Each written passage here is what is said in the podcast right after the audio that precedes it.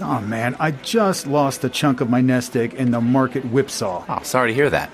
Looks like I'll be wearing a yellow apron well into my 70s. Welcome to Wall... Hey, don't get down. Get educated. Listen to The Total Financial Hour with host Arif Halaby, Sundays 11 a.m. to 1 p.m. What did you learn? How not to go backwards with the market, my friend, and have the opportunity to move forward with market growth. That's exactly what I need. So learn about your financial power with The Total Financial Hour, Sundays from 11 a.m. to 1 p.m. here on AM 870, The Answer.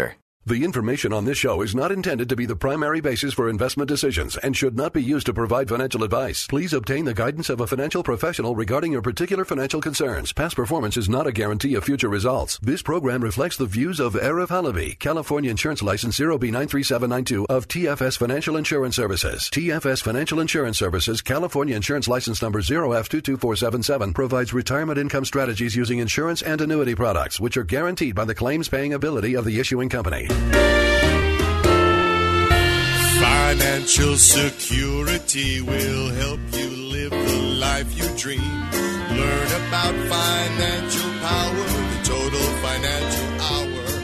Now higher income strategy. Learn from Arif Halaby. Hey, welcome to the show. Thanks for being with me. I'm Arif Halaby, the Total Financial Hour, talking about your family's finances, of course. Getting out of debt, of course, managing money, planning for your retirement, your future. What is that all about? What does it make a difference? How does it make a difference in your life when you're trying to create or build a financial strategy? And more importantly, look, this matters that lasts the rest of your life. You see, if you knew the time when you were going to retire, and many people do at age 60, 65, 68, 70, you can plan for that because there's a moment in time. But tell me how long you're going to be retired. Tell me when you're going to die. Right? If you tell me that, then you can save and spend the very last dollar just before you get struck by lightning. Right? So for a lot of you, you're doing the known, and then you have to shift gears and say, now I'm going to save for something that's the unknown, which is, and look, for those of you that are married, I'm talking about you and your spouse. So you look at statistics, right? If both of you are together, if you're married, if you reach the age of 65, and you're married, what ultimately happens somewhere in the neighborhood of, 50, 60%, that one of you is going to reach age 90. And there's a 25% that one of you is going to reach the age of 95. So there's, you and a couple, and you guys go on cruises together, or you golf together, and you're married, and both of you have your 65th birthdays. And when that happens, and you reach that moment in time, and you look around in that room, there's four of you there. Folks, one of you is going to reach age 95. That means there's a good chance you're going to be alive for decades without your spouse, or at least the one that you started with. Maybe you end up with another one, right? A single guy with most of his teeth and who can still walk and get around, if you know what I mean, at the assisted living and nursing home, he's a very popular fella because there's a lot of other ladies in that room that have been single for quite some time. And when that process of looking around a room and being the only one left of the friends and family that you know, I think that's happening a little bit less now. I think today a lot more people are looking around the room and saying, wait a second, there's a good chance I'm going to be here for a lot longer than I originally anticipated, meaning you might have to back off some of the spending. I'm going to give you a couple of things here that I find that really derail someone's retirement and really gets to the place of making not small mistakes, but enormous mistakes.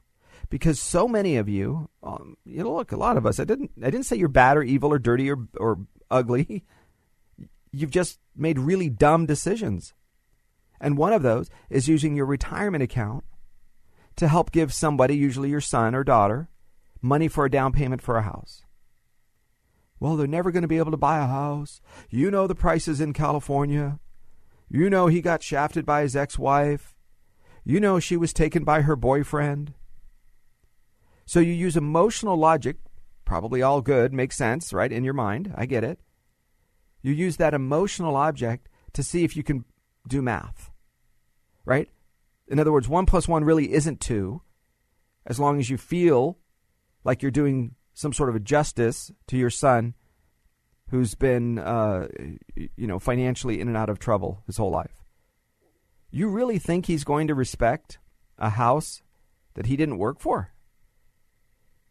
Do you really think, I mean, maybe you've lied and convinced yourself, people do all the time. Do you really think your son is going to be somebody or your daughter is going to be somebody that but for your $100,000 from your retirement account would just, you know, they're just not going to reach their potential? I'm going to tell you guys, you have to be very careful about that. Because the biggest mistake you can make in your life, financially speaking, is the timing of the mistake, right? You can lose $1 million when you're 30 years old and you have 50 years of work potentially to make it back.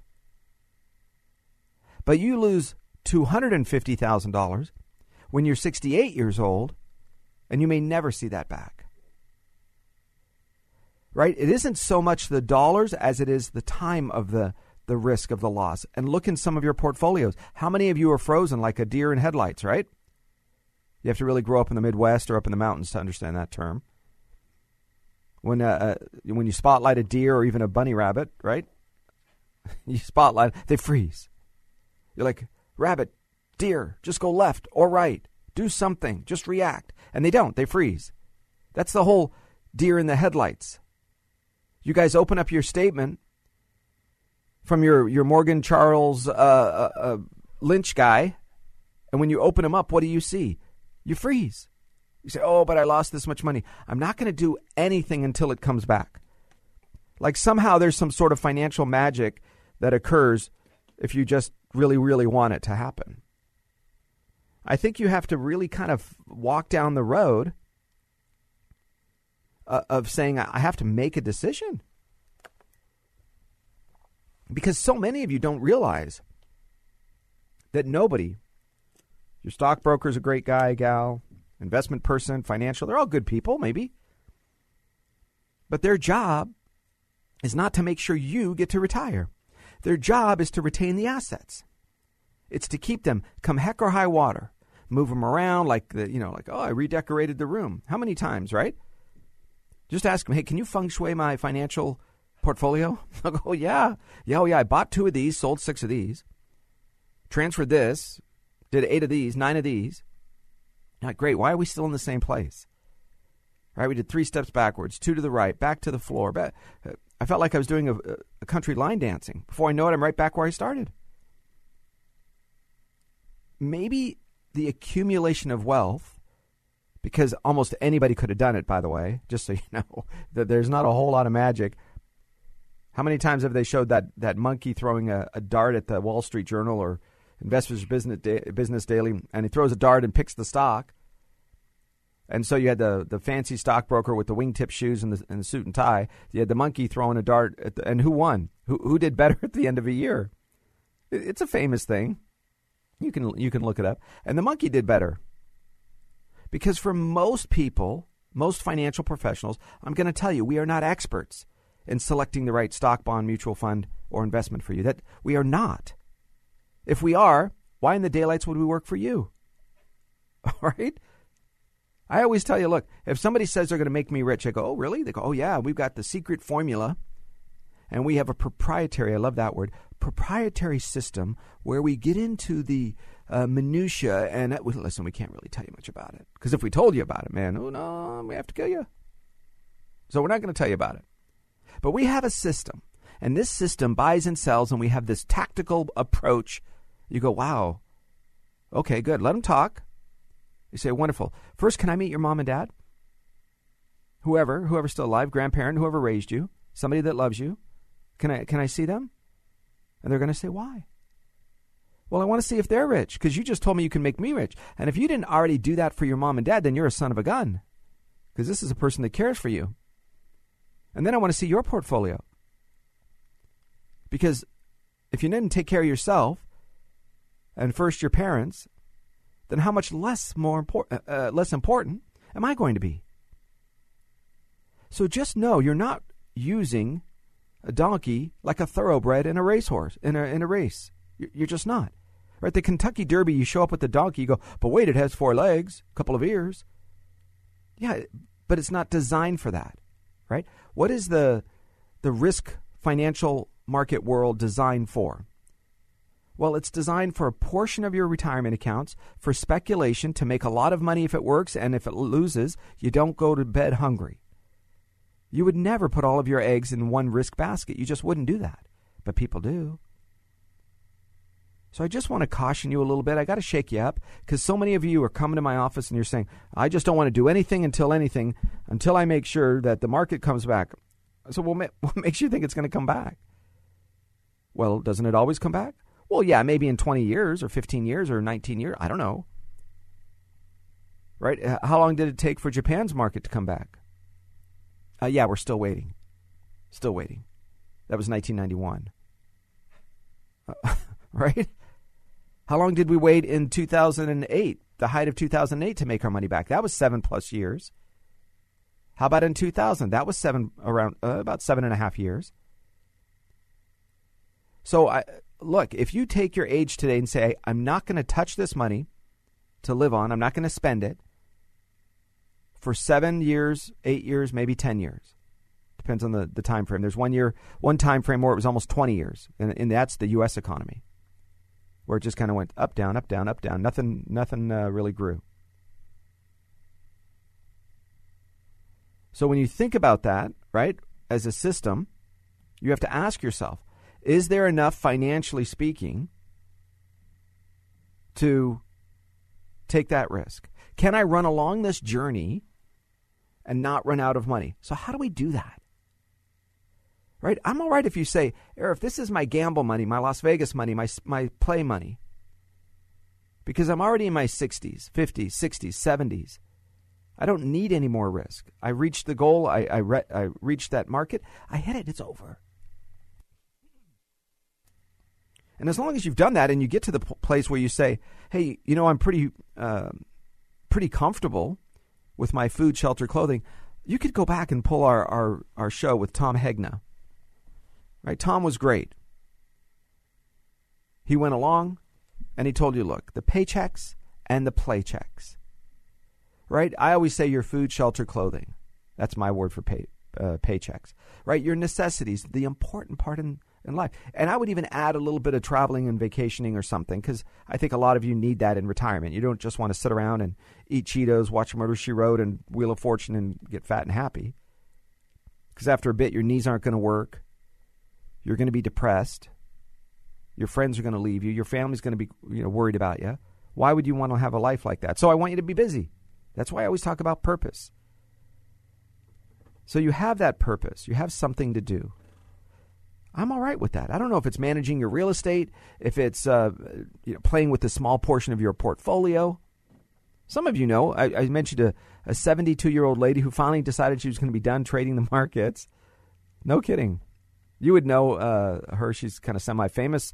At least her husband was. He passed away previous. And so she had about $3.5 million. She said, Arif, I want to play with some. And her kids kind of convinced her that she should play with 50,000, because she was always up early looking at European markets, going to sleep late, watching the Asian markets. No kidding. And she did all right. She probably treaded water pretty well. But she said, look, I'm losing it a little bit. I can't remember everything as well.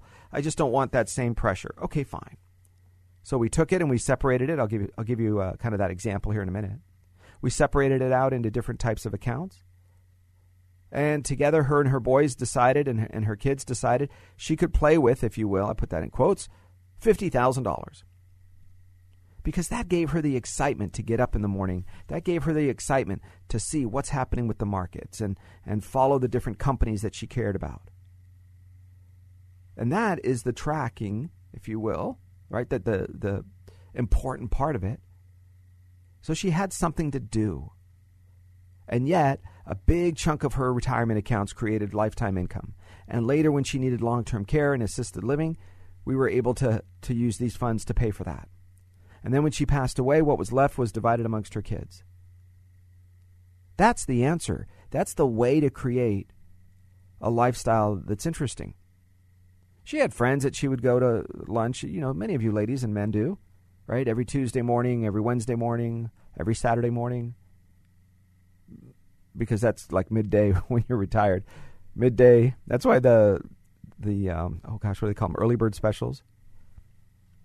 Right, the early bird specials are perfect, by the way, because when they come in, you get them at 3 o'clock, 4 o'clock, and what happens? It's pretty amazing. You ready for this? I like it because you can enjoy eating, enjoy life, enjoy the fun parts of life, and when it comes to eating out and having friends and enjoying the part of your life that's important, you can do that. And financially speaking, you can do that. So I don't want you to run around life thinking that most people have to sit at home and just kind of wait in a corner and rock to die. Right? Many of you think that. You think retirement is about just sitting around doing nothing. And I want to encourage you, that's not the case. Okay? I need you guys to know this.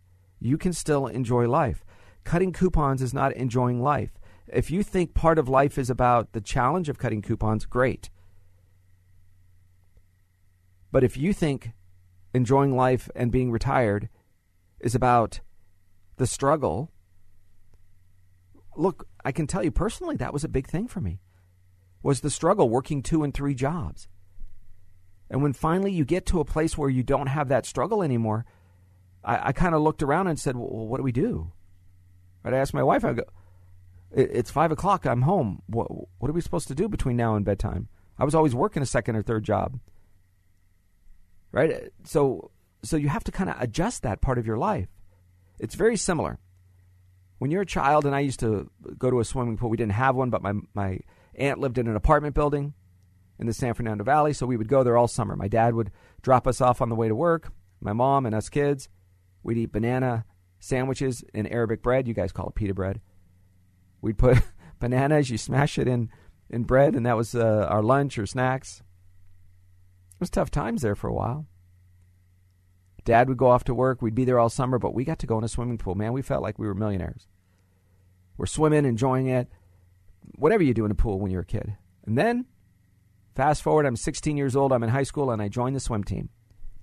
And the only reason for being in a pool changed from playing and jumping and whatever you do, cannonballs, to swimming laps and doing drills and practicing all. So for the next 3-4 years, I'm on swim team. Now, of course, I'm not on swim team anymore, but you're when you're a kid. So now I'm 21, 2, whatever, and you get into a swimming pool. I'm like, what do we do? I don't know what I would do anymore. So you've built a habit, a discipline of working. You didn't know how to play anymore in the swimming pool. Everything was about some sort of a discipline of drills. So financially speaking, some of you have already reached the level of comfort, and you're still going backwards and cutting coupons. You're still going backwards and trying to drive across town to save 8 cents a gallon of gas. I'm all right with those things if that's what you want to do. I just don't want you to have to do it. Right? That's a difference, right? One is choice. One is a mandate. And this allows you the opportunity. I want you to start thinking logically. Okay, I have whatever, $500,000 in my retirement account. All right, $500,000. That's a lot of money. Great job. That $500,000 can give you a lifetime income of $1,500 to $2,000 a month, maybe. So just know, if I'm making $1,800, $2,000 a month, these dollars are coming in every single month. Is that enough plus my Social Security to live? So there's a way to ladder or stagger. So let me give you these different places, these different organizations or types of products, rather, that you can put money in. The first, it's called a fixed annuity. A fixed annuity. Now, let me give you, when I say brief, this is going to be super brief, but I want you to catch the big picture. About 115 years ago, the U.S. government collapsed for the economic system, rather, collapsed for the second time. I'm not talking about the 1929, 1930 crash in the market. No, no. The banking system, the financial institution of the United States collapsed. Now, most people, 1900, early 1900s, were farmers or they worked in factories, and they didn't really have a lot of money in banks. That was for the upper middle class, really, and the wealthy. So when the banking system collapsed, it didn't really matter because I was a chicken farmer and you were a wheat farmer, so we would barter. How good my chickens were, I would give you chickens, you would give me wheat. Oh, your wheat is substandard, so you got to give me more bushels, right? We would do that. So when the fiscal, or what we call fiat currency, collapsed, people, they just kind of shrugged their shoulders and went, oh, how about that? But the wealthy in America, the Rothschilds, the Vanderbilts, right, the Carnegies, that whole group of people. Today, we would call them Warren Buffett because he owns huge amounts of Bank of America. So he's one of the elite, believe it or not, that owns the money system. You also look and what do you see? Well, you see like this history, a guy named Anderson Cooper, right? He's a Vanderbilt. They might have influence. They may have some dollars. Today, they're spread out all over the place. Often they are different last names because they've intermarried and different things. And you don't really know that they're the ones that are, they're very, very wealthy. They're very understated in the way they live. I mean, they have the big house behind walls, but most of you never ask who lives there. And so when they do that, 115 years ago or so, the wealthy men were approached by the U.S. government and they said to this, tell us how we can fix our currency. You guys are wealthy. You figured it out. We need a way to fix our banking system and our institutions. They said, well, let's look historically. What has worked? Well, we've had insurance companies and banks. So the foundation of the United States, predating 110 years ago, has always been insurance companies and banks. They put money into the system. They take money out of the system. They secure the financial institutions of the United States, every other one. Because remember, banks have been around forever. Lloyd's of London have been around forever. They were insuring Columbus insured the Nina, Pinta, and Santa Maria when they came to the United States, right? The Queen of England, the Queen of Spain. So the insurance type system has been around forever, longer than you can imagine. Banking system has been around forever. The Romans used to do that. You would give a deposit in some place and you pick it up somewhere else. The ledger would say, Arif is owed 10 gold coins, and so I could pick them up in another place. I didn't have to travel with those gold coins in my pocket and get robbed by bandits along the highway. So the Roman system, the Templars, post-Roman, would do the same thing. They had a banking system. All right. So the United States was approached these wealthy men and said, what do? They said, we're going to create the Federal Reserve System. There's 12 banks across the United States, along with a central bank. You have one main bank and you have 12 other banks based on population of the time. Geographically located also, you know, in the middle of the Rocky Mountains was an important part because it was difficult to get there with trains back then. So you didn't have, in other words, it wasn't spread out every other state or something, right? They did it in a particular way.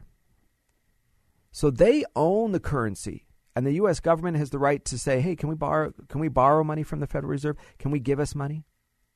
So insurance companies have been around, so have banks. Now, think about it. You don't walk into a bank and give the security guard $1. Here's the teller. Here's $2.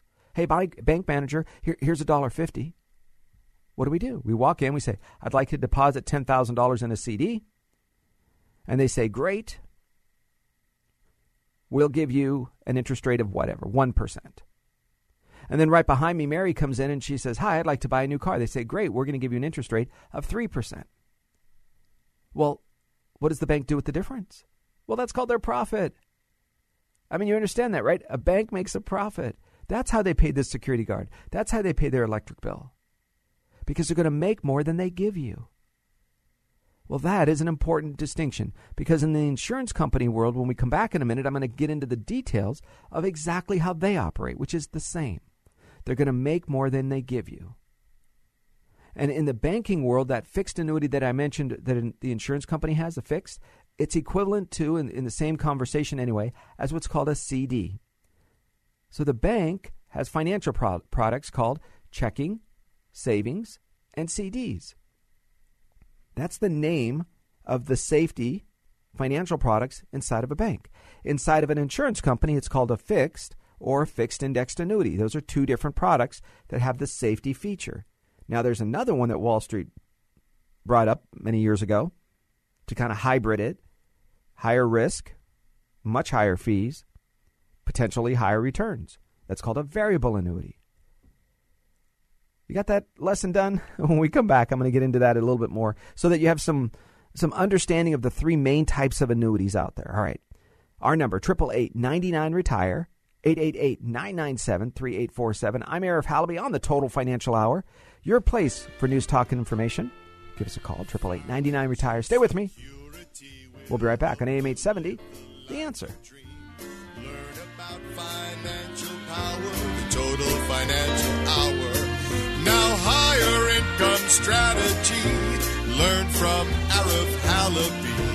Learn about financial power, the Total Financial Hour. Now Financial security will help you live the life you dream. Learn about financial power, the Total Financial Hour. Now higher income strategy. Learn from Arif Halaby. Hi, welcome back to the show. Thanks for staying with me. I'm Arif Halaby. This is your Total Financial Hour. It's 2 hours today, of course. As you know, we have our second hour coming up. Stay with us. We have some amazing emails that I think will cover you guys, and it's trends that we're seeing. It's amazing. Thank you for sending them in. You can go to Arif at tfswealth.com. Arif, A-R-I-F, at tfswealth.com. That's .com. Arif at tfswealth.com. All right. Why I bring that up for the emails is because your situation is going to be a little different. What I do when I get, and thank you for sending them in, as I mentioned, because I'm getting patterns of behavior, and I want to share some of those with you. Some of you that sent them in, I might answer those in the next week or two or three, because I want to see if enough people have an interest. And if not, for sure, I don't mind. My staff and I will reach out to you and see if we can just talk to you on the phone specifically about your situation. Why I'm bringing up the fixed and fixed index annuities is because of the changes that are coming. The guarantees, the things that can hurt you on the side of the financial world, right? On the things that can hurt you, where you are saving in a bank, or you're trying to borrow from a bank, or you're in a situation. Well, sometimes you can be the dealer, right? Wouldn't it be nice to be the casino that never loses? I love it when people go, Arif, if I have a system, I go to Vegas once a month. I've had friends that have done that. I've had friends, they've gone out and they said, Arif, I've got a system for craps. Oh, great. Well, once I make 200, I get out. And if I lose 100, then I get out. Well, how long does it take? And they go, well, you know, it could be 2 hours, could be 10 minutes, could be 4 hours. Wow. But what happens if you keep losing the 100? Well, no, my system doesn't allow it. So many of you think you have a system in the stock market. And look, when everybody's going up, you didn't do anything. Right? You just happen to put your money in the market. So good news. Great. Congratulations. But you didn't do anything. You didn't go and invent something new with this company, or you didn't get in and go through the 10Ks or the 14Ks and 10Qs and really get into their quarterly or annual reports, the shareholder board of director meetings. Tell me about their R&D line of what's coming up, their pipeline. Most people don't do that. So if you've reached the age of 55, 60, 65, that maybe a little older as well, 70, 75. And the goal is to protect your money, because knowing that one of us is probably going to live till age 90 or 95, and we want to have a comfort level in place, then that fixed annuity does that specifically for what? For that guaranteed return inside of your account. Now, here's a feature that a fixed annuity has that a CD does not. So for those of you putting money into a CD, you need to know about this. The fixed annuity products, in other words, just money from your savings checking account, right? Just the dollars in your pocket, not an IRA, because an IRA has its own protections as far as taxes go. But a fixed annuity, if I took money, $10,000, $100,000, and I went to a bank and I put it into a CD, whether I took the money out or not, the interest that I earn this year, I have to pay taxes on, right? It's subject to income tax, whatever my formula is, whatever it is. It's in my system. I get a 1099 taxable income. If I take that same $100,000 and I put it in a fixed annuity, and even if I earn the same or even more interest, which usually you do, you earn much more, about 3 times what you get inside of a CD, but it isn't taxable this year unless I pull it out. So let's say I'm going to defer it for a year or two or three until I leave my job and my income drops, or until I need the money to live on for health care. So you can put money into a fixed annuity and earn 3.5% return. Never go backwards with money, right? Never go backwards as far as the rate of return or what's happening with the market. Just doesn't happen. And, well, the great news on it is simple. I just never go backwards. I make a great living. My account gets to grow. I get to have protections in place. I get to reinvest the dividends, or in this case, reinvest the interest. So a fixed annuity has a time frame. 3-year, 5-year, 7-year, 10-year. Those are the most common. 3, 5, 7, 10. I don't know why. That's just the way it is. The longer you go out. So but what does the time frame mean? Well, in a 7-year fixed annuity, you might earn 3.5%, 3.25%. Okay. But in a 5-year, you might earn 2.75. You might earn 3%. So it's a little bit lower because the company, the insurance company says, we know we're going to have this money for at least that period of time. Now, come heck or high water, you need the funds. If you pass away, your family can take it all out. You can take it all out. You can take it all out at any time. Say, hi there, send me a check. Great. The time frame sets up a penalty or a fee, right? So it's called a surrender charge. Same thing, whatever you call it. If it leaves my pocket and goes somewhere else, I don't care what you call it. It just is gone from me and goes somewhere else. So keep in mind that if you're going to need more than 10%, because that's about what you can take out each year, depending on the account, right? You put in $100,000, you can take out $10,000. If you need more than that, and it isn't a medical thing or you didn't die, then, and it has to be a serious medical thing, not a trip to urgent care, but in many cases they give you for critical illness, chronic illness, those kinds of things, then you can access more.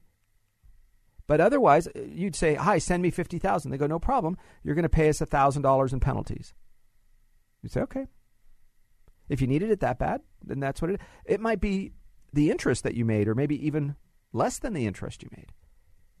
But if you're going to put it all in and buy a house in 6 or 8 or 10 months, or you're going to put it all in and buy an RV, or you're going to put it all in and buy, help your son buy a house or something, that's the money that you put in. It does not go into a fixed annuity. The biggest mistakes that people make, I mentioned earlier, in retirement accounts. Number one, you take out chunks of money for the wrong purpose, because retirement accounts are income accounts. And we are finding people giving it to their son or daughter for house down payments left and right. It is not only wrong, it's foolish. Because you have to take out about twice as much. Oh, my son is a good man, Arif. You don't understand. I care about my family. Maybe care. The behind the scene, it's, Arif, I care about my family more than you care about family. So because of that, you don't understand. All right, fine. Let's think about this.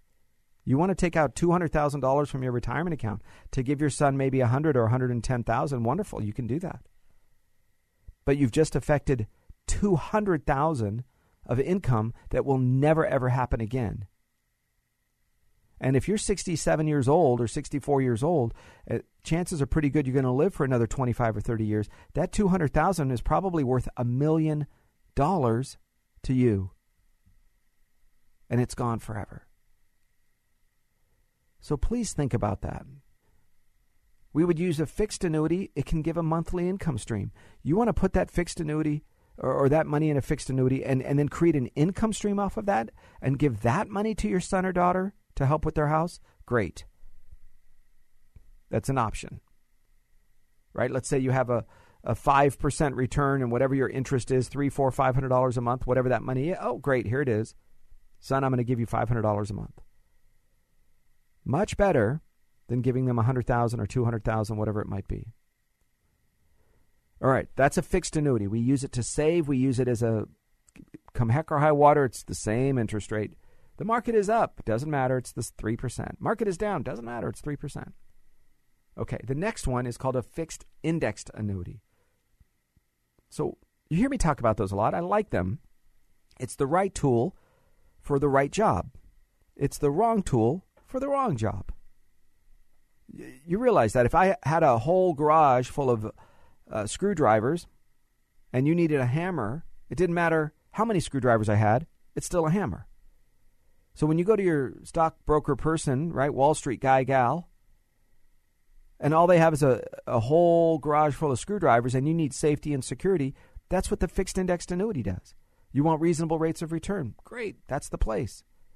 You want to have guarantees where the principal and interest are protected away from the market declines? Well, it's not a screwdriver. It's a different place. So that's the reason that they exist, is to add for that phase of your life. So what is a fixed indexed annuity? Simple. It's fixed. That means it doesn't go backwards. Index means there's usually an index that it's benchmarked against. Most popular, most common is the Standard & Poor's 500. The S&P 500 is the top 500 companies in the U.S. economy. So it isn't necessarily 1 through 500, right? You go largest company and you just go all the way down 500. That's not how it works. It's the top in many industries. So the best in communications, the best in technology, infrastructure, transportation, consumer goods, on and on. So they take the top 1, 2, 3, or 4 in many different industries. And by doing that, they say that it's a variety and what's called diversification. The problem is it's been losing its shirt since the beginning of the year. For the last 5-6 months, you would have lost a lot of money. So you've got to be careful. Even 500 places isn't diversified enough if you're still in a garage full of screwdrivers. It's the wrong vehicle for the job. So we look to see what's the right job for this money. Well, a fixed or fixed indexed annuity has a floor of 0. It means it's never going to go below 0. Remember the fixed annuity, right? That acts like a CD. Oh, that's going to be about a 3%, 2.5%, 3%, whatever the time frame that you commit to. But the fixed indexed annuity, that's a 0 floor. You don't go below 0. But because the guarantee is that floor, we might also get 7, 8, 9, 10, 15 even. Blue moon, all the stars align, everything is exactly right. 12, 15, 18, wow, that could happen. Realistically, 3 to 6, 3 to 8, right in that bucket. Some year 0, some 4, some 9, some 2, some 0, some 4. If you took it all out and you averaged it over a 10-year period of time, it will fall usually right in between the 3 and the 6%, 3 to 8%, right in that little bucket there. All right, so you have to be okay with that. You have to look at it and say, hey, explain to me for a minute why the account is set up to where I got a 0 last year, Arif. Well, because the market did minus 15. Did you want minus 15 or do you want a 0? Oh, well, I'll take a 0. Well, that's what I thought. Fixed indexed annuity also resets every year. Now, there are some features that have a 2-year or a 5-year window. I don't like those very much. There is a reason to use it, a 2-year especially, but for most of you, don't bother. Too much to learn, too difficult to understand. Stay away from it, in my opinion. Okay? Stay with the annual. You can do a monthly. What does that mean? That means if the market is down 15% from today and a year from today, it just resets. That means instead of having to make up that interest again, you start over. Every year it starts over. So you get a chance to make a pretty good rate of return some years. And that's the fixed indexed annuity. There are some that have fees and costs. Some that have fees and costs that are, I think, a waste of money. Some that have fees and costs where you say, okay, here's what I'm buying. Remember, what's the cost? What am I buying? What am I get for it? Oh, okay, I like what I get for it. I'll take it. All right, so you got to ask yourself, when I'm spending the fees, spending money on the fees, do I get something for it? If the answer is yes, great. I like it. If the answer is I don't want what I'm spending my money on, then don't do it. It sounds logical to say that, but you get it? All right. Here's the other part that I think is pretty important, guys. the variable annuity is out there, and the variable annuity is everywhere, and boy, are they getting hammered right now. Here's why. The variable annuity uses the stock market as the center and then an insurance company wrapper on the outside. So stock, bond, mutual fund in the middle, insurance company guarantees on the outside. The fees and costs with that, anywhere between 2.5%, I've seen as high as 4.3%. But I don't want you to just add that annual percent. I was with somebody this week. Here's what she had. She had $190,000, and it was in a company that starts with P and has a rock. Prudential. Nice company, I'm sure. Good people. Solid company. Actually, now publicly traded. After the debacle of the 90s, they had to go public, or they went public. They'll tell you it was for other reasons, but the billions of dollars in lawsuits and fees and fines, they had to do some things. Okay, fine. Great people, some of them. Good company, mostly. This product, here's the facts. You decide if it worked for you. Works for her. So she put in about $110,000. Not 2012, so 10 years ago, almost 10 years ago. It's worth 190. Okay, great. So she made $80,000 in just under 10 years. Her fees on that account, ready for this? You're not going to like it. Just about $65,000. $65,000 in fees to make about $80,000. Now, she got a guarantee on the other side on an income guarantee. But if you're not going to use it for that, you always have to ask yourself, how am I going to use this account? If you're going to use it for that, great, then leave it there. It's a good account. But if you're not going to use it for that, then don't be somebody who grabs a screwdriver to do the job of a hammer. And my problem is with the stock, bond, mutual fund, and the insurance company wrappers, the fees are so onerous, they're so huge sometimes, and they're buying things that most people don't need or want. So you always ask yourself, do I really need and want these features? If I do, then wonderful. Make sure you know what you're buying. If not, you have to ask yourself, maybe it's the wrong place. All right? That's important. You know that. Whenever you see all the bad stuff that Jim Cramer and Susie Orman, I used to know the page that Susie Orman talks about variable annuities and fixed indexed annuities. And she's pretty clear. They hate variable annuities. All of them do, because the fees that we get paid as brokers are just life-changing for us. We don't offer them. We never have. I think there was one we did for a client. I want to say it was like 98 or 99, something like that, 99. Never since. It's just not what we do. But there are some that do it. It's how they make their money. It's how they provide for their families. But whenever you see the bad, why do I hear annuities are horrible? Why do I hear Motley Fool talk about annuities are bad? Well, that's why, because they are talking about variable annuities most of the time. On the other side of it, though, you ask yourself, what's the purpose of the money? I've talked about the different types of annuities. Sometimes you're going to hear something called a SPIA, single premium immediate annuity. And I guess it is a different one. Maybe it's the fourth one. Maybe it's the stepchild or from the second marriage twice removed or something. Maybe it's one of those. But the single premium immediate annuity have all but disappeared over the last 15 or 20 years simply because interest rates have been so low. However, going forward, as rates start to rise, you might start to see these SPIAs, as they're called, single premium immediate annuities, exist. So here's what it does. Anytime you start taking money out of an annuity prior to 12 months, so you can put it all in today, and you could say in 11 months, I want to start a lifetime paycheck. That's considered immediate. 12 months and 1 day, it's considered deferred. So start income soon, immediate. Wait 12 months and 1 day, it's called a deferred annuity. All it means is when you're going to start taking money out, or at least when you can start taking money out. The single premium immediate annuity works like this.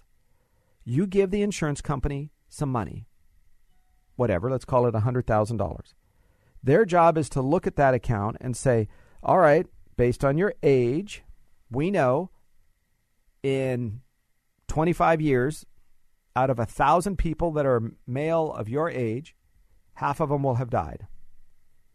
Which half? We don't know. We're not sure. We know that it's one of the halves. We just don't know which half. Well, that is important because as you start to think about this, the insurance company says we can mathematically create a formula that says if you give us $100,000, we're going to give you $850 a month for the rest of your life. Now, we'll guarantee the payments, let's say, for 5 years. So if you die in 2 years, your beneficiary continues to receive that monthly income until 5 years is over. But what if you live 6, 7, 8, 9 years, and then you die? That's it. Insurance company keeps the rest of the money. They're paying the other guy who lived longer than they thought, who's out doing yoga, who says, gosh, the longer I live, I can keep taking money, and this money never goes away. I better eat right. I better work out. I better watch what I eat. These things are important if you're able to live longer, right? People with pensions, believe it or not, have a longer lifespan than people who are doing their own investing. Because people with guaranteed income, pensions, and Social Security have a much more comfortable lifestyle because somebody else is worrying about making the money and they can worry about living. When you're doing your own kind of investing and buying and selling, it's more stressful. It's a difficult way to live. So keep that in mind. Single premium immediate annuities might start to be coming back. If they do, you'll hear about it here on the Total Financial Hour. And let me give you our number again, 888-99-RETIRE. That's 888-997-3847, 888-99-RETIRE, right? Because if rates start to go back up, if interest rates start to go back up, you'll see CDs. That's kind of the first canary in the mine shaft. The certificates of deposit, we used to call them certificates of depreciation because it didn't even keep up with inflation, and maybe it won't going forward, I don't know. But instead of a CD, consider a fixed annuity because whatever interest you're earning, you're not paying taxes on. It's not subject to income tax until later when you take it out. And that allows you, your beneficiaries, your family to spend that money later on at a lower tax rate when you're ready without worrying about it. All right, that single premium immediate annuity. Here's the bad news with it. You always think there's good and bad. This is the bad.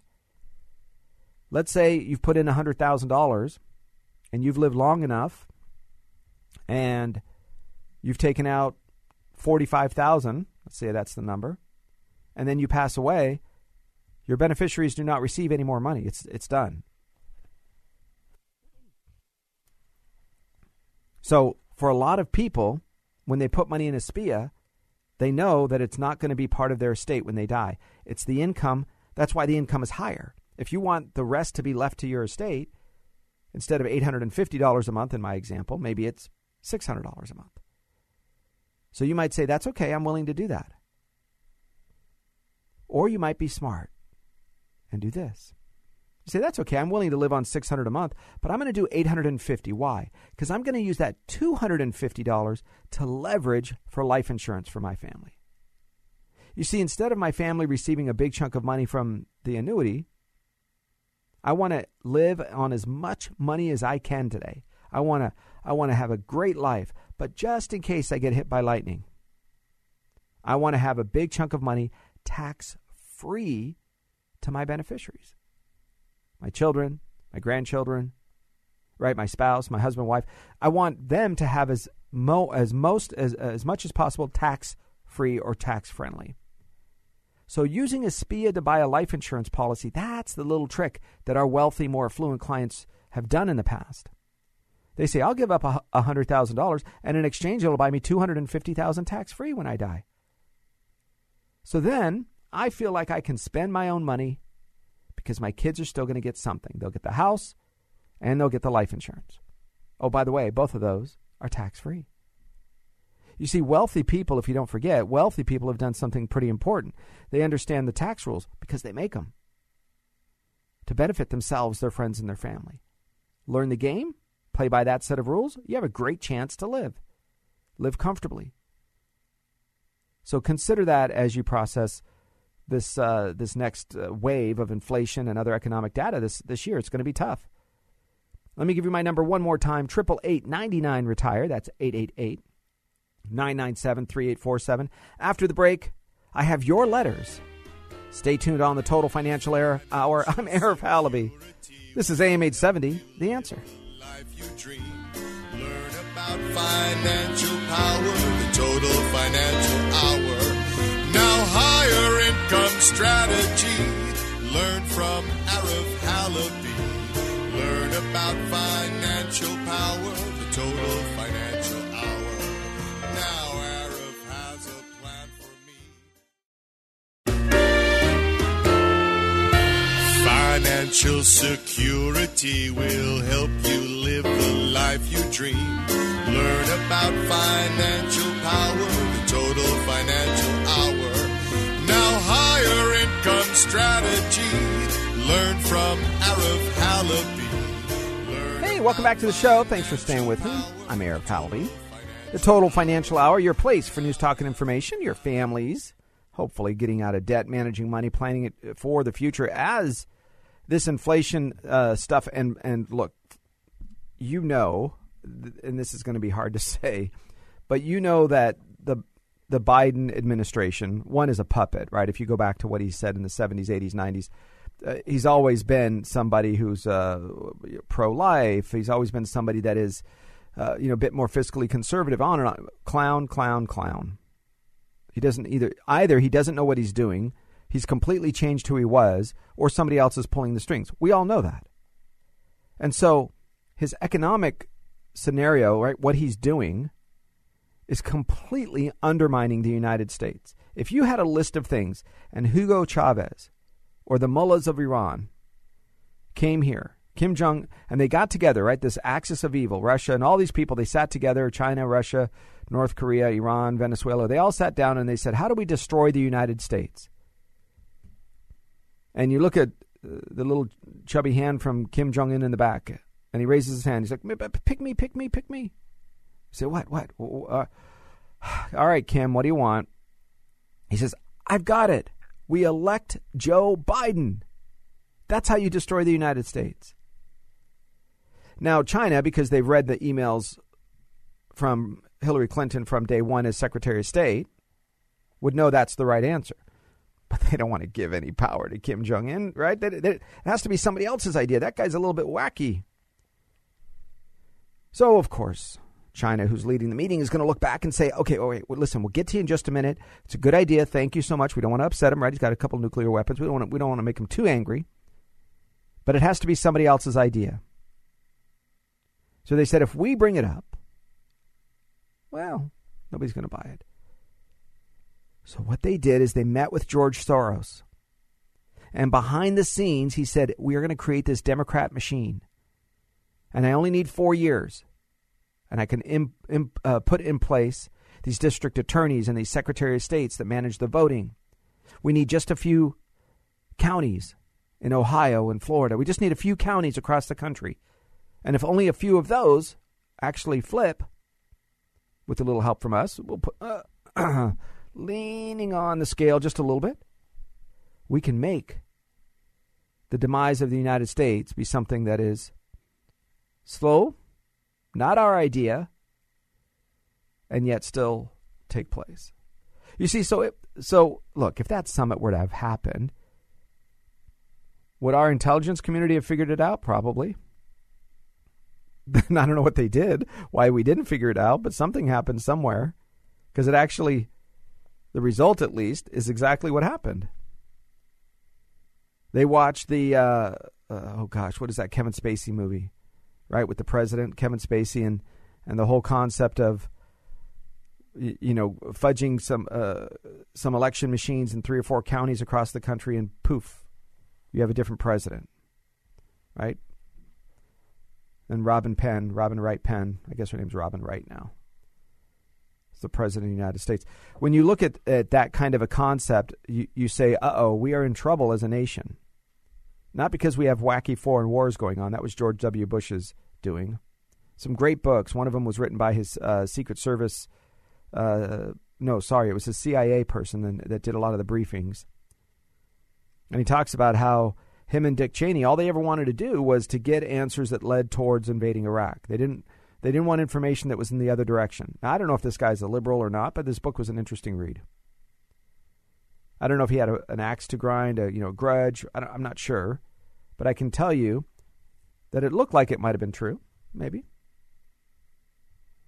But here's where I'm going with all this. Most of this is out of your control. You get one vote. Unless you're a Democrat in California, you might get a couple. But in truth, we get one vote. So your time is more important because you get more than one day, but you still only get one vote. So you have to use your time to influence other votes. You have to use your time while the rest of the world is plotting against the United States, or certainly many big countries are, while the Biden family is getting rich, you know this, off of the Biden name. Biden himself has been paid for by China and Russia, by mayors of Moscow, his wife. You realize these people, Jill Biden, I think, is the enemy in the story. Jill Biden is the enemy. No, how? Why? Because she allows her husband to go out and make a fool out of himself. And ladies, I just want you to know, it's your job to keep us, well, the best you can anyway, to keep us from really looking dumb. And if I have parsley in my teeth or my fly is unzipped, I want you to tell me about it. Right? You wouldn't say, oh, I'm with this guy. Right? If you had your skirt tucked back into your underwear, if you had a piece of toilet paper stuck to the bottom of your high heel, you'd want somebody to talk about it. Hey, stop. You just come out of the restroom at the restaurant and stop and fix this. Well, imagine that times 100, and that's Jill Biden watching Joe Biden go in front of a set of reporters or talk to somebody. He's got notes and he still makes mistakes. He does his interviews not from the White House, but from a studio, a movie studio that looks like the Oval Office, so that he can have a teleprompter. He has 20 and 30-year-old staffers around him that just kind of prop him up. And remember the little kid when you said something they didn't want to hear, they just plugged their ears and started yelling really loud. Every time you say, hey, but is Joe Biden competent? They just plug their ears and they go, la, la, la, la, la. If I don't hear it, it's not there. Hide and seek, run into the closet, close your eyes. You remember that? If I don't see you, then maybe you can't see me. Well, that is exactly what everybody else's problem. Joe Biden is trying to last for 2 years and 10 minutes. So that his vice president gets 10 years as a puppet of the Obamas. We know that. That's Valerie Jarrett, Susan Rice. These are top people down the hall from the president's office, and realistically spend a lot more time in the Oval Office than probably the president, says people we know. Why does President Obama have a skiff right down the hall, or right down the street rather? Right? One of those secret cone of silence rooms built into his home. First president ever to not leave Washington, D.C. the day after he leaves his second term. Right? Most of them go back to Virginia or Arizona or Texas or Kentucky, wherever they're from, they leave. They go back to Virginia and farm, live a life, travel, whatever they do. But why is it that somebody builds a house down the street and builds in one of those skiffs to undermine the president of the United States, Mr. Donald Trump? You really think that Donald Trump was a perfect person? Look, even my friends that are all MAGA out, right? And I could be in that camp because, listen, the choice wasn't Jesus Christ or Donald Trump. It was Donald Trump or corrupt Hillary Clinton. So that's your choice, people.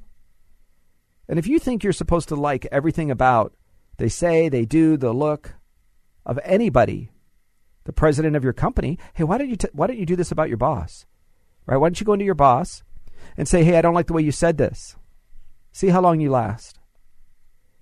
Right? See how long until you get kicked. Why don't you tell your spouse that?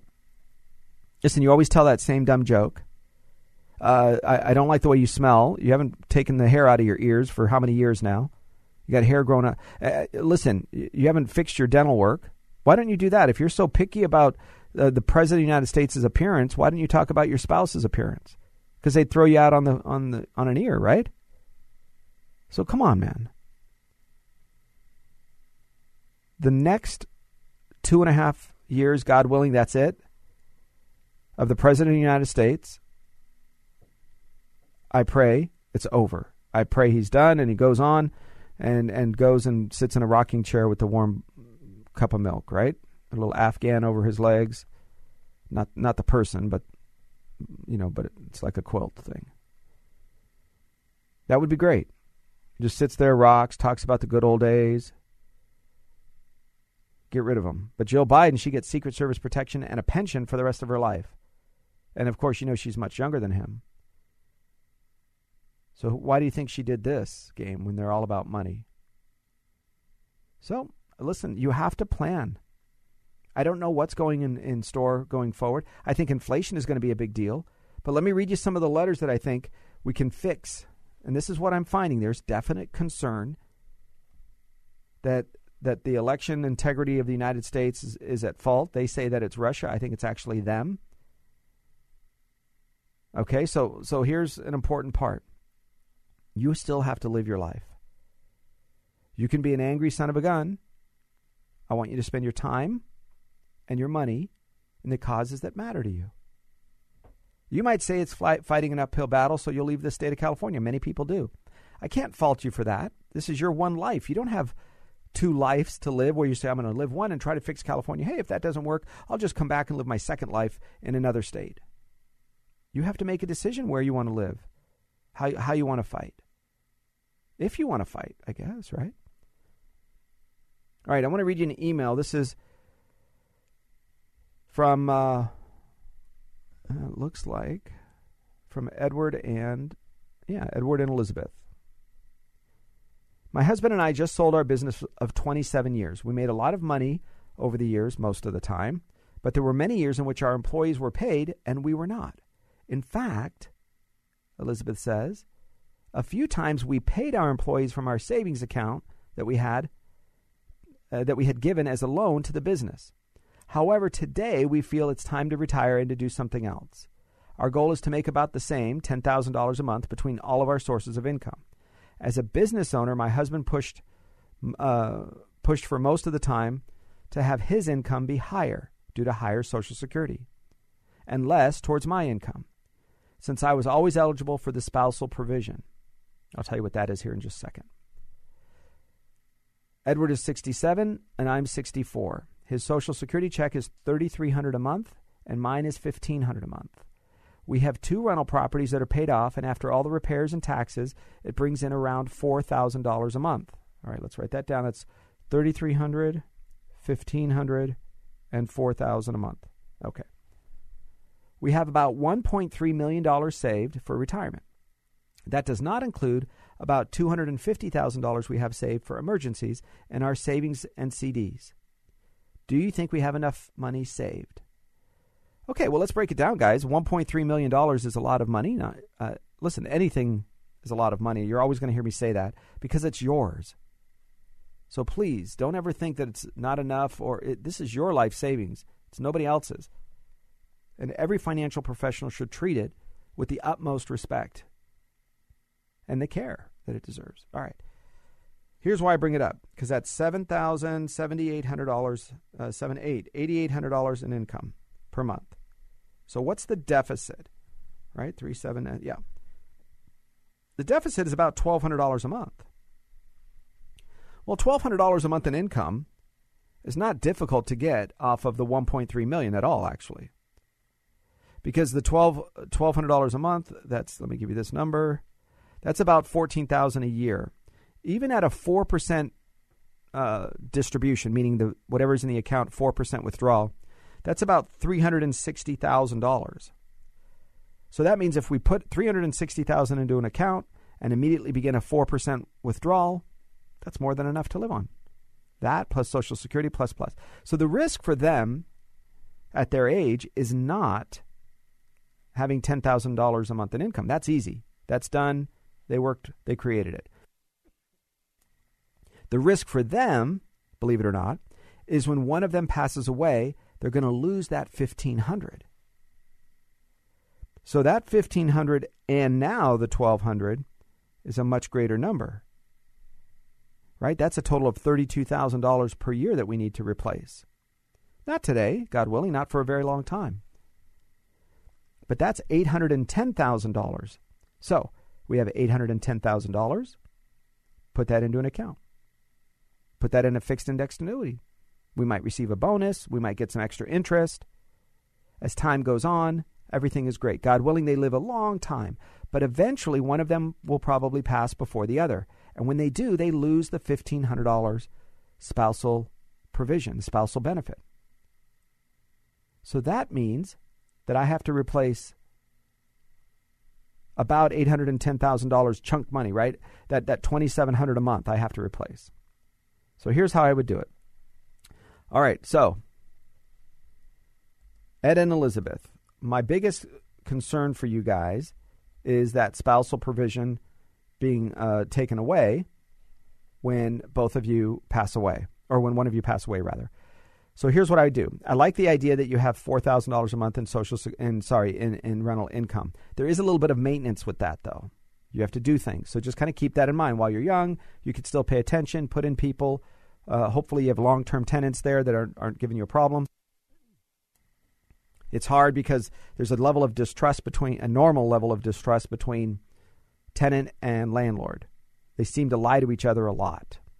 You know, not everybody, not all the time, but you know, I have a particular client. He has a lot of rental properties. He says, "Arif, I'm going in with every tenant telling me a lie." And I think back. Look, when I was in law enforcement, right? We that's how we operated. I didn't at first. Remember, I would pull over a little old lady that looked like my grandma, and she lied to me. I remember being young, 22 years old, thinking, "Wow, even somebody that looks like my mom, my dad, my grandparents." Lie to me. They lie to the police. I didn't stop at that stop. I wasn't speeding. And I thought, wow. So I remember going through like a little bit of a depression thinking, wow, there's this disheartened feeling for me that everybody lies to the police, including what I thought were good people. So it took a little bit to shake that out. But it seems like I'm hearing that again now with landlords that say, well, every tenant lies to me. Even people that look like my daughter, my son, my kids, liars. So I think that's a little harsh, although probably not completely inaccurate. So keeping in mind that the $4,000 a month, I'm only going to give you 10 months worth of credit for that. Meaning there's probably going to be a month or two where there's a vacancy or somebody may not pay. So if you only budget for $40,000 a year coming from that income and say that, oh, well, if more comes in, well, that's a great time. I would take and ladder fixed indexed annuities. I would put the 360,000, let's call it 400, and I would put that to start income right away, within the next 6 months or a year, maybe 2 years, whatever, but sooner rather than later. Then I would take an additional, let's call it $500,000, and that 500, that I would go directly into a longer-term annuity that's tied to the life of one of you. That means when one of you passes away, income can begin because we have to replace that $1,500. So we can have two. We can have one for short-term income, give it to me right now, and we can have one for longer-term. Give me money later on. Because most of you think that one place is for all of the money all of the time. And I happen to like this, Ed, you guys, Elizabeth, you guys did the right thing. You have a diversification, Social Security. Now, I want to address something, actually. This is important that you didn't talk about.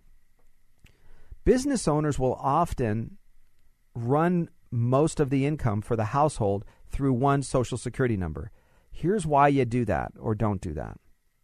Because if you can max out the Social Security for one person, it's like $140,000 a year right now. You really have to do a lot in the spouse in order to equal that, almost the same. So you have to push a lot of money into that Social Security because otherwise the spouse is just going to receive about 45 to 50% through the spousal provision. So in other words, if your Social Security check is $3,000, your spouse is going to get about $1,400, $1,500, something like that.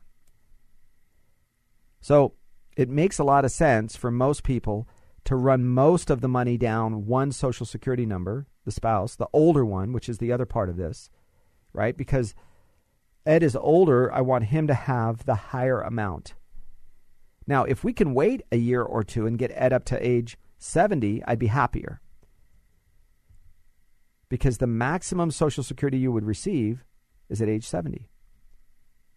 So if we can do that, Ed would be somewhere in the neighborhood of, instead of $3,300 a month, well, probably, let's do the math here. Yeah, he's probably going to come in somewhere around $4,000 a month, $3,900, $4,000. And guess what, Elizabeth? If he passes away, you receive that, the higher of the two. So I would just do the math and say, of the 1.3 million you guys have saved, what if we delayed his Social Security until age 70 and used, and you can turn on yours if you want, you're past age 64, turn on yours, or age 62 rather, that's the minimum. So start your Social Security, I would do that right away. Use some of the 1.3 to live on to get Ed from age 67 to get him up till age 70. Now, let's say they made a mistake. Let's say I don't know when they started or if they even started it yet. They said, oh, Arif, I started it already. Tough luck. I started it 4 months ago. Too bad I didn't talk to you then. Social Security gives you one kind of do-over. One, oops, I'm sorry. Here's a mulligan. So what you can do is go back to Social Security, say, listen, for the last 4 months, it's a year. You can't do it past a year, but less than a year, you can. You could say, oh my gosh, I received these checks. I decided I wanted to wait. I went back to work. I need other income, whatever. So you can give it back to Social Security. You pay it back. They'll tell you how much it is, how much you got to pay back. And then what you do instead is live on your own money, and it resets it. It's like as if it never happened. You paid us back. You get a chance to do a do-over later on. Maybe you work part-time. Maybe you consult. Maybe you didn't really need it. You wanted to wait. All sorts of reasons. So if he started it and it's been less than 12 months and he says, okay, Arif, I like your idea of waiting to move my $3,300 up to nearly $4,000. I like to do that. I'd say, good, let's pay back that $3,300. Elizabeth, go ahead and start yours if you want. And Ed, this is a big part of it, we'll start yours at age 70. And immediately we're at $4,000 a month. Now, between the two guys, your retirement accounts, we can do better things for it with them. Here's what we want. What I would do. I would ladder it. I would put some for the short term, some for the medium or long term.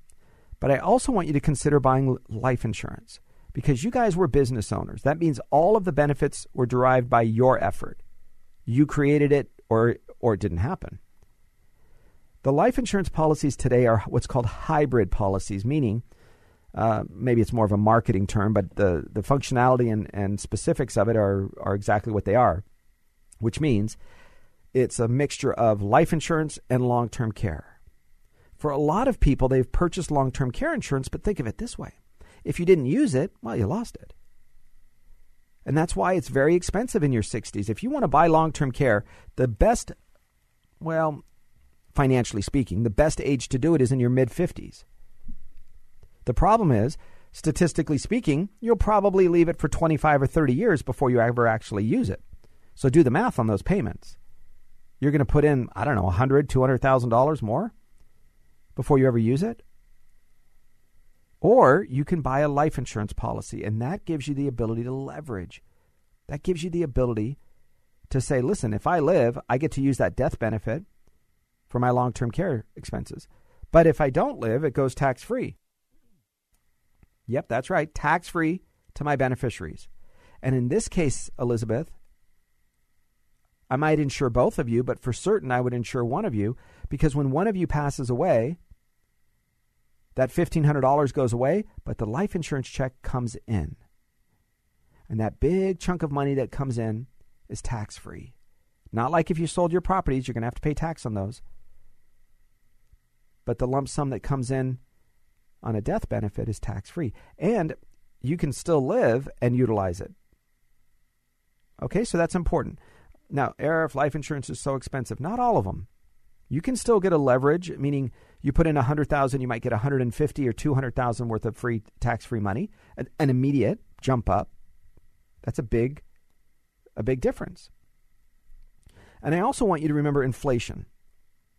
So that's why I would have it broken into two or three buckets. The last boat of money, if you will, of the 1.3, I would just have it set aside, keep it in a savings account, CD, still stay under the IRA umbrella. And that will give you guys income and backup through any inflationary environment. So you guys did well. Congratulations on selling the business. We'll be back in just a minute. I'm Arif Halaby, The Total Financial Hour on AM 870, The Answer. Learn about financial power, The Total Financial Hour.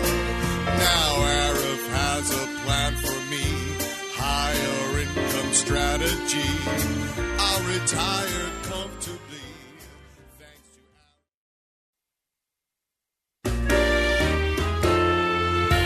Financial security will help you live the life you dream. Learn about financial power, the total financial hour.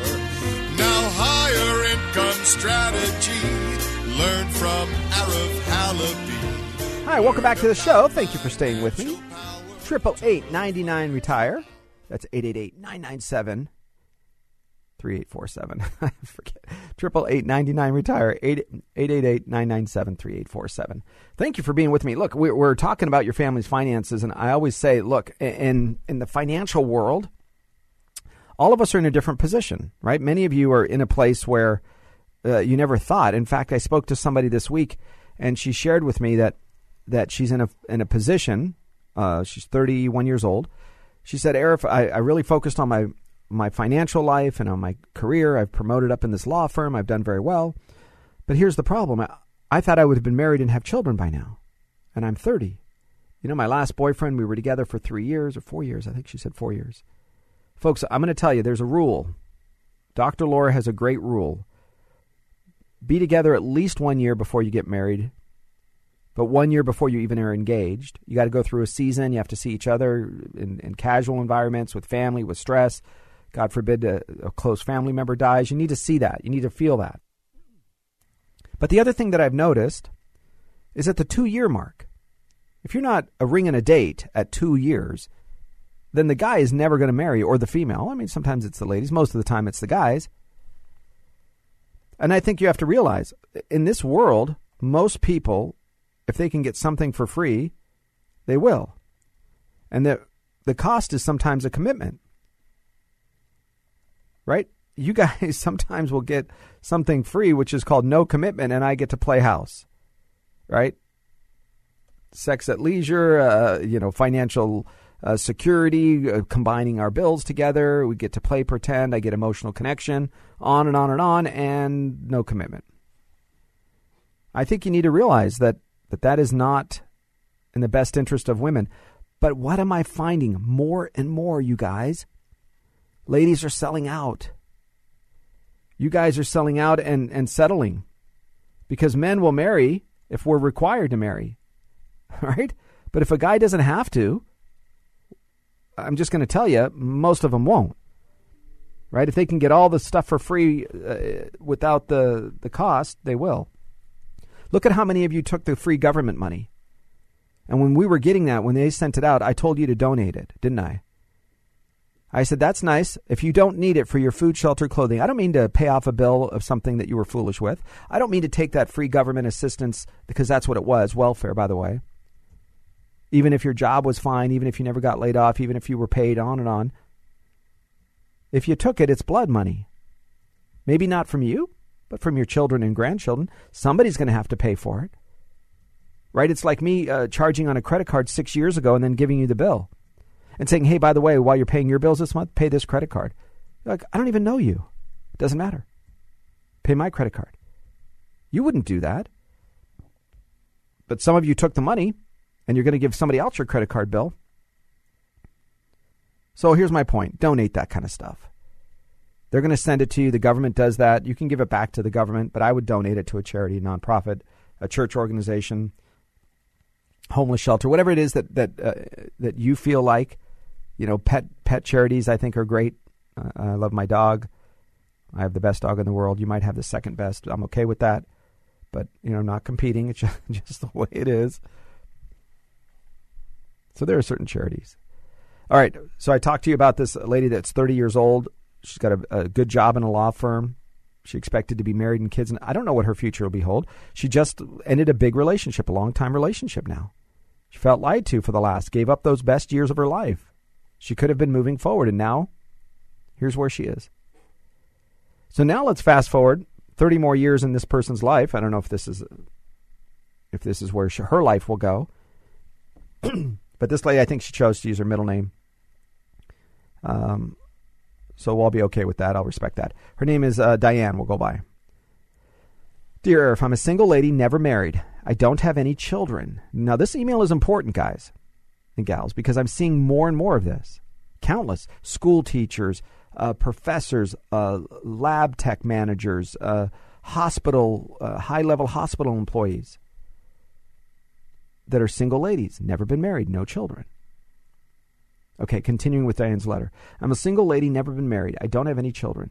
I've always been a professional woman and made it to the top of my profession. I'm aware that I will have to take care of myself, both financially and if I need any medical or long-term care type assistance. I have a great separation package from my former company, as they will pay me for the next 1 year. My buyout and retirement package was worth about $3 million. I have $250,000 in various savings accounts. That's great. I like it. My house is paid for and is a single-story home. This is what I find is cool. I've heard you mention that many times over the years on your radio show, so my last move was specifically to find a single-story house that I could age in. That's kind of cool. I'm going to pause for a second. That's kind of cool, guys, because 17 years and 3,000 or so radio shows, I want to make sure somebody is listening. So thank you for being somebody that's out there. And if you're listening and you want to send me an email just to say you're listening, I think that's nice. Our email is arif@tfswealth.com, arif@tfswealth.com. Okay. Continuing with Diane's letter. My Social Security check is $3,600 a month, and I am 69 years old. I will be 70 when the buyout ends. Should I start Social Security now? What should I put in my savings account in order to achieve an additional $5,000 per month in income? All right, these are good questions, right? To give you a bit of a summary, Diane is single, professional lady. I'm going to assume she's used to a higher quality of living, so $8,600 a month is what she's expecting or would like to live on. I'm going to make it a little higher. That's what I would do. And the reason for that is because I think inflation and this period of time in her life, she wants to travel. She didn't say that, but that's always the assumption. So I'm going to fudge that number up a little bit. Instead of $8,600 a month, I would try to plan for maybe $9,000 or $10,000 a month in income. If she has extra and she doesn't need it, great. She can do something else with it or just, pause that income. But that's what I would do. I would kind of push that up a little bit just because as a professional, I like that her home is paid off. That's a big expense. That's probably why $8,600 is what she's comfortable with because there's no house payment. But there is taxes. Property taxes are going to go up here in California. They have to go up. It's the only thing you cannot take out of the state. As people are fleeing, jobs and companies are fleeing. It's the only thing that can stay in the state, and it's what they will hold hostage is the property and the sale of that property. Okay. Here's what I would do, guys. I'd like $1.5 million of the $3 million. And I would have that in an account that starts in 1 year. Now, the reason for that, it's simple. She has her buyout package. Big companies, Disney, Boeing, others have done it this way where they give you a buyout package that is 1 or 2 years of your income. It's huge. I saw one at one of the companies I just mentioned. It was 2 years of his income. And what he did is he went and got a job at a different place making more money. So he ended up with $1 million plus in his account above and beyond his retirement accounts and the other accounts he had with us. He's like, well, gosh, Arif, I got a job making a lot more money, sold my house, made, many, many hundreds of thousands of dollars profit, bought a house cash and where I went in a different state, and he's got a job there. So that can happen.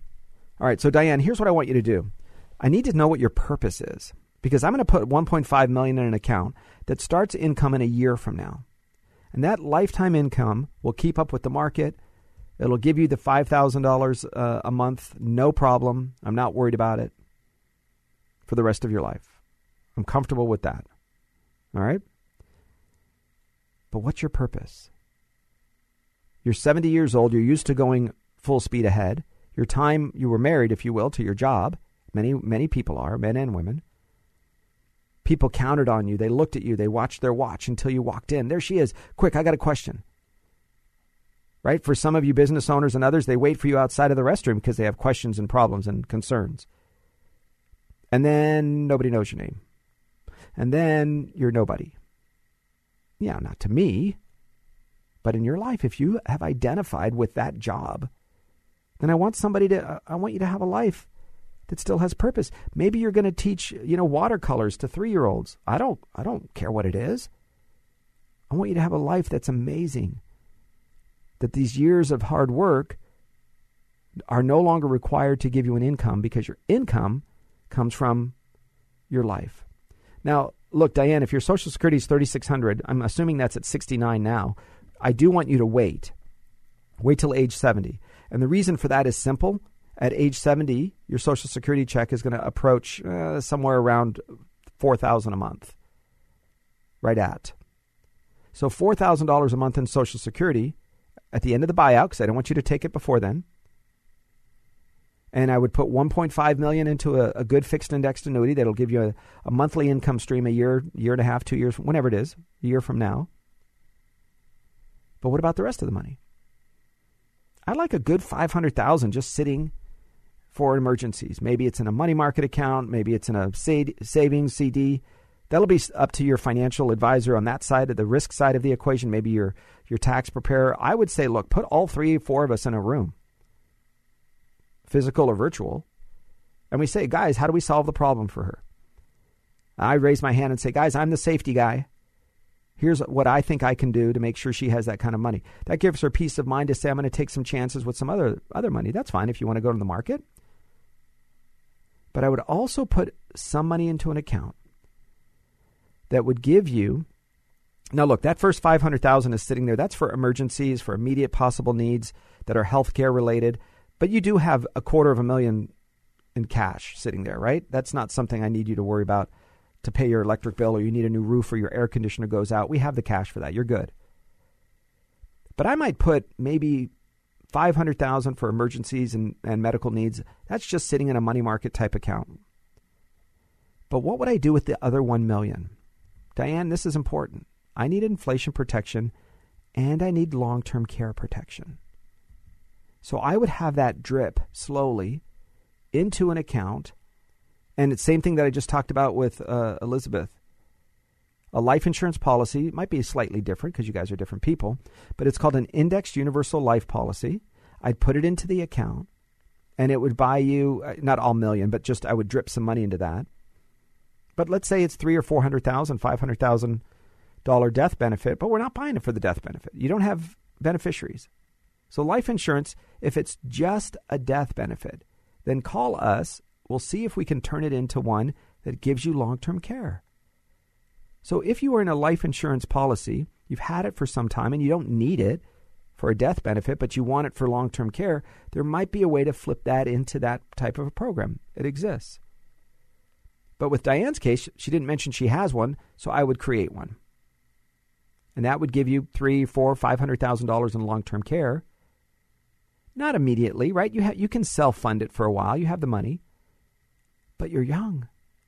And if something happens and you're in a facility, I don't want you to be in the Medicare, Medi-Cal facility that is less than standard. I want you to have some funds to make it work. And you're young enough where inflation is coming around the corner and it's going to hit you. So I like a fixed annuity that might give you a 3% average rate of return.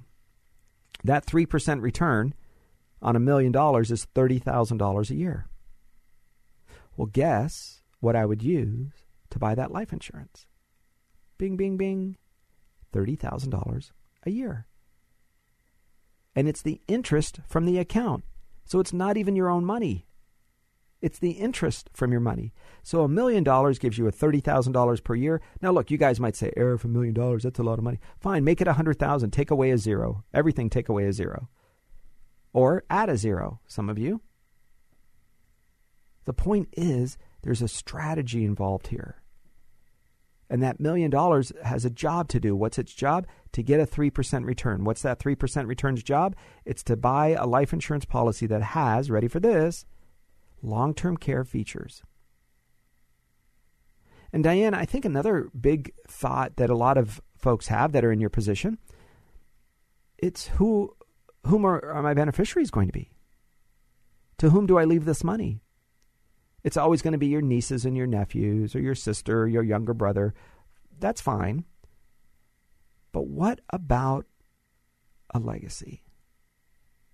Right? Those folks didn't count on your money someday. They didn't earn it. It's not their job to sit around and wait for Aunt Diane to die. I mean, you can certainly give them something, but what if you, I don't know, find a cause? What is a great cause out there that you believe in? A hospital. You've heard me talk about Providence. I love them. The Boy Scouts. Both of my boys are Eagle Scouts. I love them. I don't like what they're doing lately, but right as a core group, they're good people. The legacy for teaching other people in your industry.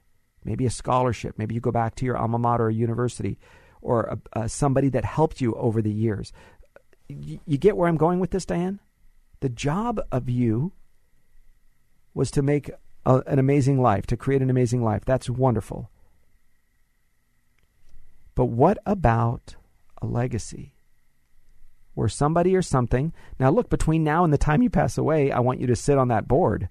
I want you to be on the governing board or the foundation board, whatever it is. I want you to learn about them. I want you to decide, are they the right place to give your money? Maybe you start with a small donation to get your foot in the door to see how they treat your money. Do they respect it?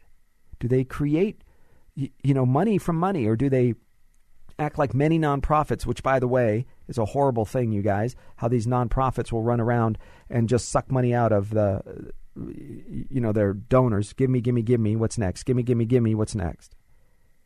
Right? I think you guys need to understand most nonprofits are very, very poorly run. So just kind of keep that in mind. They're so poorly run that they will always need your money. So I want you to know that, right? I want you to know that if you go sit on the board, you can be the person that decides whether or not they're investing the money properly. All right, as we finish up this hour of the program, guys, I've got a few more minutes, but I want to bring up a couple of things to you. Inflation and the conversation around buying gold, silver, platinum, copper, I've heard everything, futures, commodities, wheat. Oh, what if I buy orange juice, pork bellies?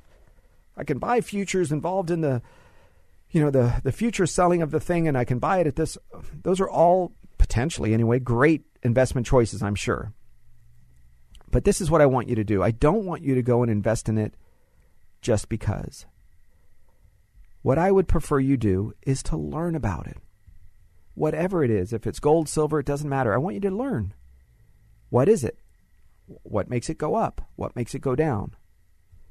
Right? If you're going to tell me you're going to invest in gold because you think that's the right place to put your money, all I'm going to ask is how much gold in tons does the United States have, Germany and China, Russia? Give me the top 5, top 10.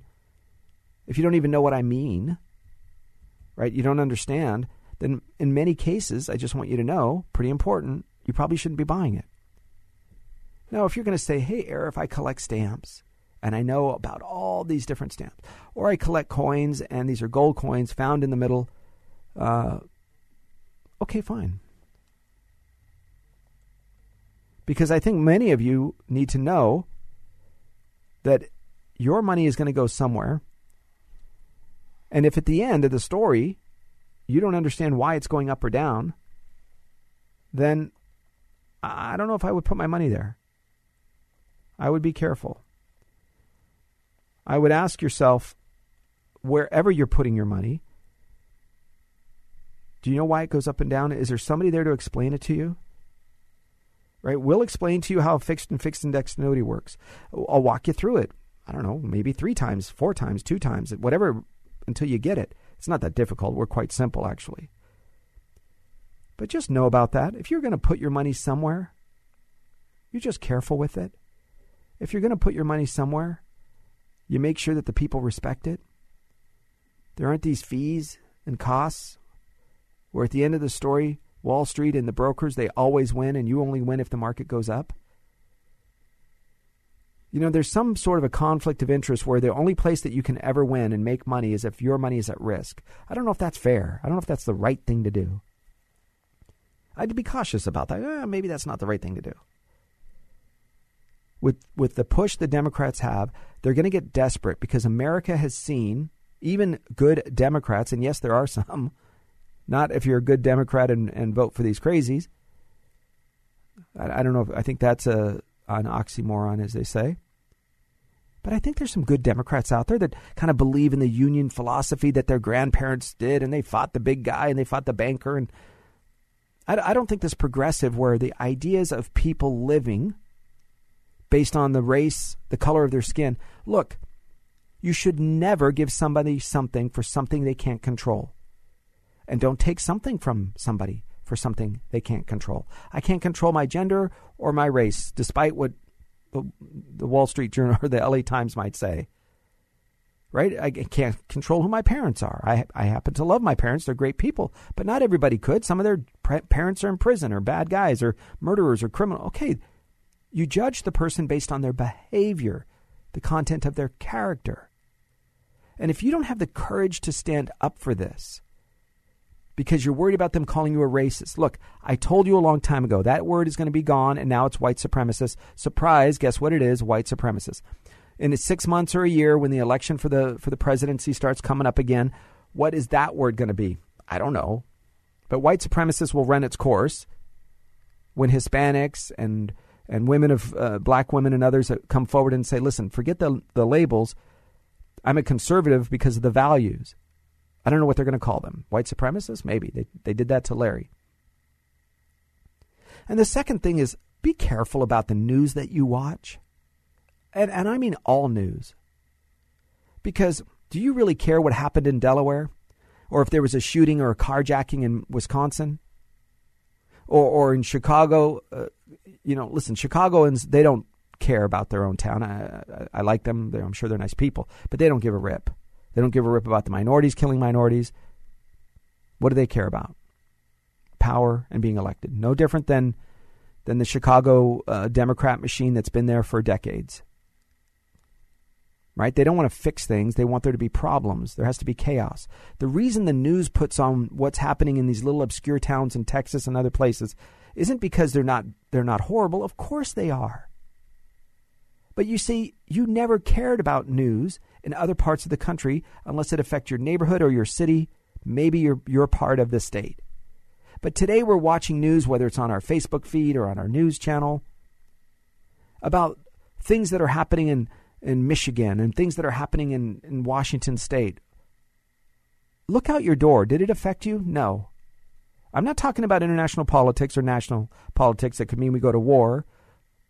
You might want to pay attention to that. But do you really care that there was a shooting in Sydney, Australia? Do you really care that the governor of some obscure town in France is going to be? No, not really. But your emotion, your feelings, the human body reacts as if it is right down the street. When you see it, you feel like, oh my gosh, the world is coming to heck in a handbasket. I remember when I would drive around towns as a policeman, and you would see when you entered or crossed that street, and I can tell you the streets, I won't tell you on the air. When you went on this side of that street, there were bars on the windows. The homes were much closer together. There was a denser home. There were chain link fence or other types of fencing out front.